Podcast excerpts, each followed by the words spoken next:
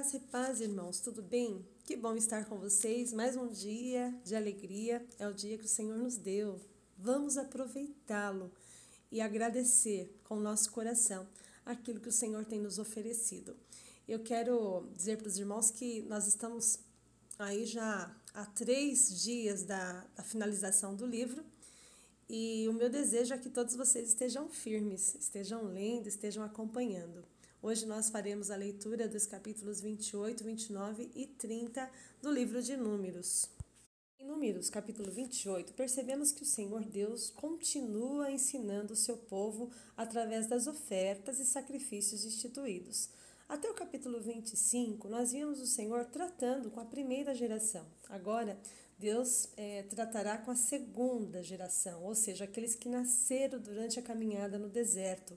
Por isso, nós veremos muitas vezes a repetição das leis, a fim de instruir aqueles que entrariam na terra prometida.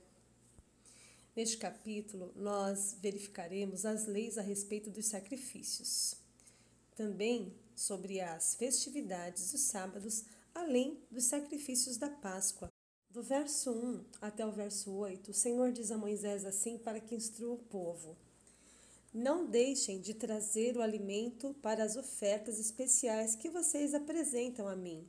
São aroma agradável, que deverão ser oferecidas na ocasião certa. Continuou a orientação dizendo que aquelas ofertas seriam diárias, que eles deveriam trazer dois cordeiros de um ano cada e sem defeito. Um seria sacrificado pela manhã e o outro ao entardecer.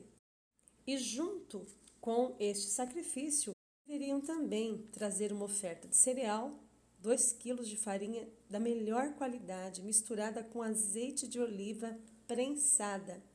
E junto aos cordeiros, eles deveriam apresentar também no santuário um litro de bebida fermentada. Os versos 9 e 10, Moisés vai orientar a respeito das ofertas dos sábados, que seriam assim: dois cordeiros de um ano sem defeito e acompanhados deveria trazer também a oferta de cereal, que seriam 4 kg de farinha da melhor qualidade, umedecidas com azeite, e de uma oferta derramada, ou seja, a oferta líquida. Dos versos 11 aos versos 15, ele vai orientar o povo a respeito das ofertas mensais. Esta oferta mensal seria a oferta da Páscoa, que aconteceria no 14º dia do primeiro mês. Então o Senhor disse através de Moisés: Celebrem a Páscoa do Senhor. No dia seguinte, ou seja, no 15 dia, vocês iniciarão uma festa que durará sete dias. E durante a festa ninguém comerá pão com fermento. No primeiro dia será um dia oficial de reunião sagrada, no qual não farão nenhum trabalho habitual. Deverão trazer dois novilhos, um carneiro, sete cordeiros de um ano cada, todos sem defeito, além de acompanhar esta, esse sacrifício como oferta de cereal da farinha, com certeza da melhor qualidade, umedecida no azeite. E então, 6 quilos para cada novilho, 4 quilos para cada carneiro e 2 quilos para cada cordeiro, aliás, para cada um dos sete cordeiros.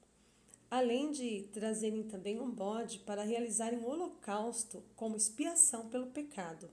Moisés continua dizendo: serão sete dias. Então, no sétimo dia será oficial para uma reunião sagrada, e neste dia ninguém deverá efetuar trabalhos habituais. Do verso 26 ao verso 31, Moisés fará então aí as orientações para a festa da colheita, quando eles apresentariam seus primeiros cereais novos. Convoque um dia oficial para a reunião sagrada e neste dia não farão trabalhos habituais.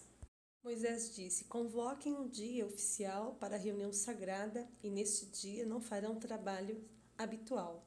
Apresentem um holocausto adicional como aroma agradável ao Senhor.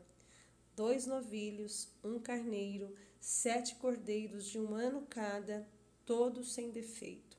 E também acompanhe com aí as ofertas de cereal, que seria farinha da melhor qualidade, umedecida com azeite. Serão 6 quilos de farinha para cada novilho, 4 quilos de farinha para cada carneiro e 2 quilos de farinha para cada um dos sete cordeiros, além do holocausto para expiação do pecado, que seria feito com o bode. No capítulo 29, nós veremos aqui Moisés orientando a respeito das ofertas para a festa das trombetas. Isso nós é, vamos conferir do verso 1 até o verso 11. E esta festa aconteceria no primeiro dia de cada mês. Moisés diz: celebrem a festa das trombetas, convoque aí um dia oficial de reunião sagrada e neste dia não farão nenhum trabalho habitual.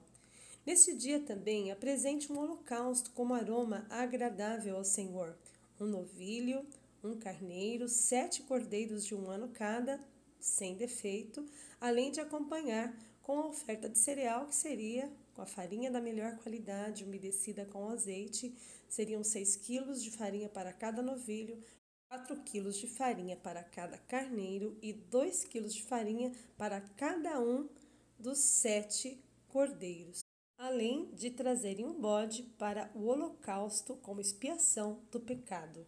Verso 12 até o verso 40, Moisés então fará a orientação para a festa das cabanas. Como seria essa oferta?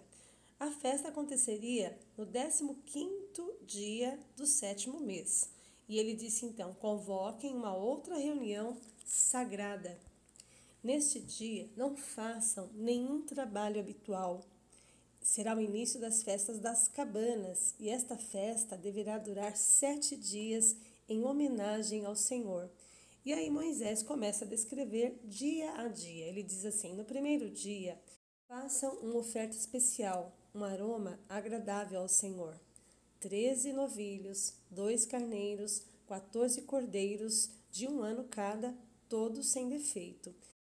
Cada um dos sacrifícios será acompanhado de uma oferta de cereal. Lógico, né? A farinha deveria ser da melhor qualidade, umedecida com azeite. Seriam 6 quilos de farinha para cada um dos 13 novilhos, 4 quilos de farinha para os dois carneiros, cada um dos carneiros, e 2 quilos de farinha para cada um dos 14 cordeiros. E além do holocausto para expiação do pecado, seria feito com um bode.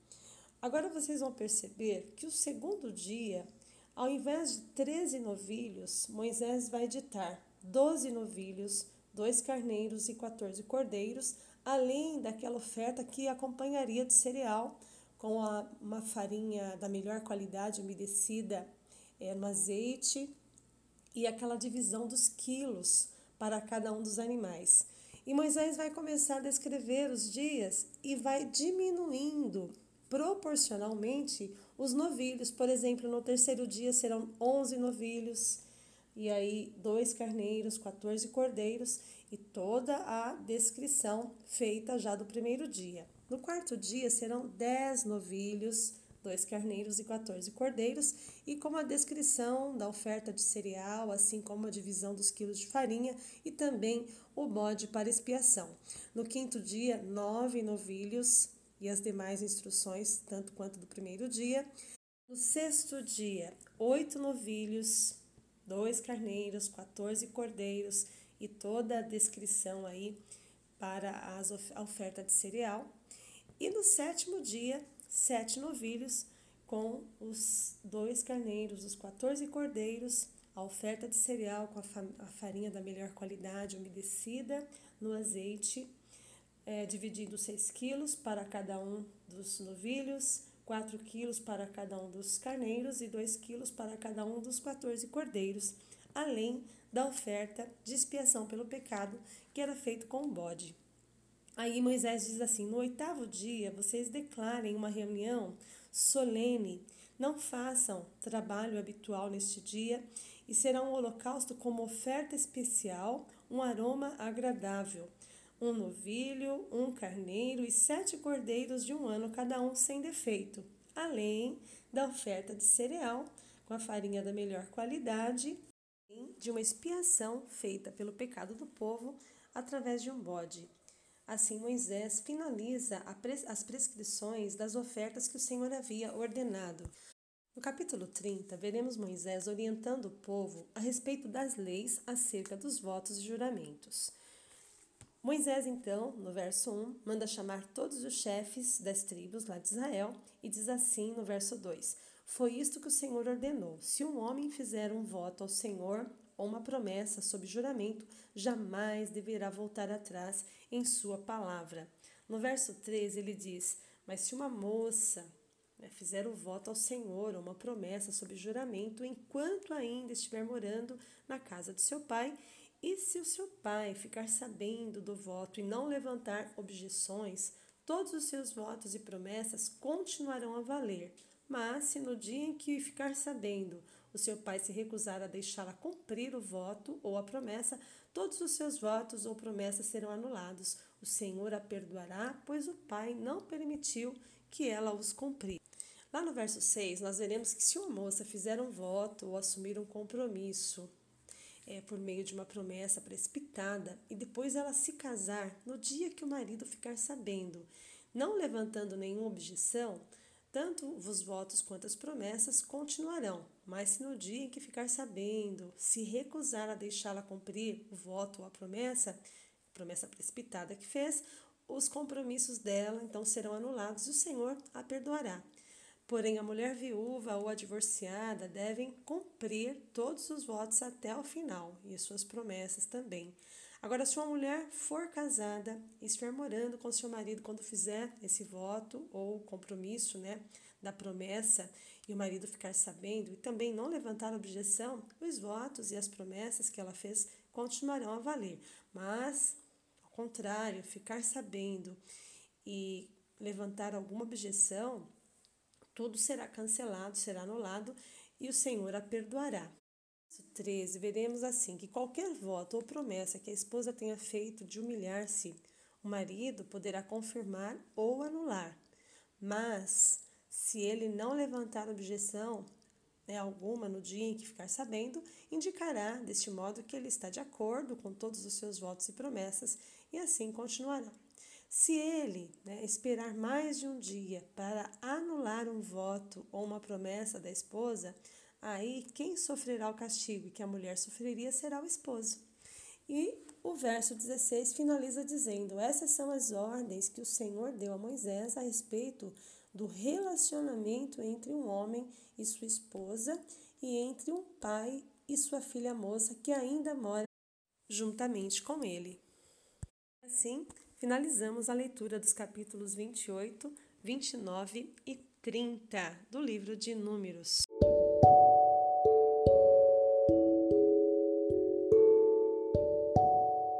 depois de lermos três capítulos difíceis, complexos, com tantas é, prescrições difíceis de guardar né, na, na mente, mas eu li várias vezes eu percebi aqui as regularidades nestas prescrições, mas mais do que isso, eu consegui extrair aqui que o nosso Deus é um Deus que exige obediência. O povo tinha que guardar e obedecer para sobreviverem, porque eles sabiam muito bem o que tinha acontecido com aquela primeira geração, que não sobrou nenhum, aliás, dois, com exceção né, de Caleb e Josué, todos morreram, inclusive os líderes, Arão e Moisés. Então o Senhor tem fidelidade, ele fala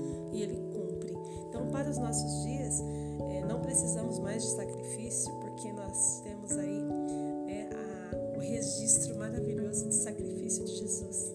Ali chegou nele e finalizou qualquer necessidade de derramamento de sangue. A Bíblia diz que sem derramamento de sangue não há remissão de pecado. Então, em Jesus foi feita a maior remissão de pecados para mim e para você, para todos que o conhecerem. Bom, o que, que resta então, já que não tem mais que fazer sacrifício? É vivermos uma vida de obediência, mas sobretudo, como diz em Romanos capítulo 12, que nos chama a atenção dizendo, ó oh, irmãos, suplico-lhes que entreguem o seu corpo a Deus por causa de tudo que ele fez por vocês, que seja um sacrifício vivo e santo, do tipo que Deus considere agradável. Esta é a verdadeira forma de adorá-lo. Não imitem o comportamento e os costumes deste mundo, mas deixem que Deus os transforme por meio de uma mudança em seu modo de pensar, a fim de que experimente a boa, agradável e perfeita vontade de Deus. Aqui está o segredo, irmãos. Deixar que Deus transforme o nosso entendimento. E como é que isso vai acontecer? Né? Como é que Deus transforma? O Senhor transforma o nosso, o nosso entendimento, a nossa forma de, de olhar para as coisas através da Sua palavra. E eu quero aqui, com alegria, dizer que você está no caminho certo, você está lendo a palavra de Deus. E eu tenho certeza que a cada leitura, a cada livro, a cada meditação, é, tudo isso vem corroborar, vem ajudar que a sua mente, que o seu pensamento seja transformado a cada dia e que você possa de fato experimentar a boa, agradável e perfeita vontade de Deus. Fique com Ele, guardados, e eu espero os irmãos da manhã no nosso penúltimo dia de leitura do livro de Números. Um grande abraço.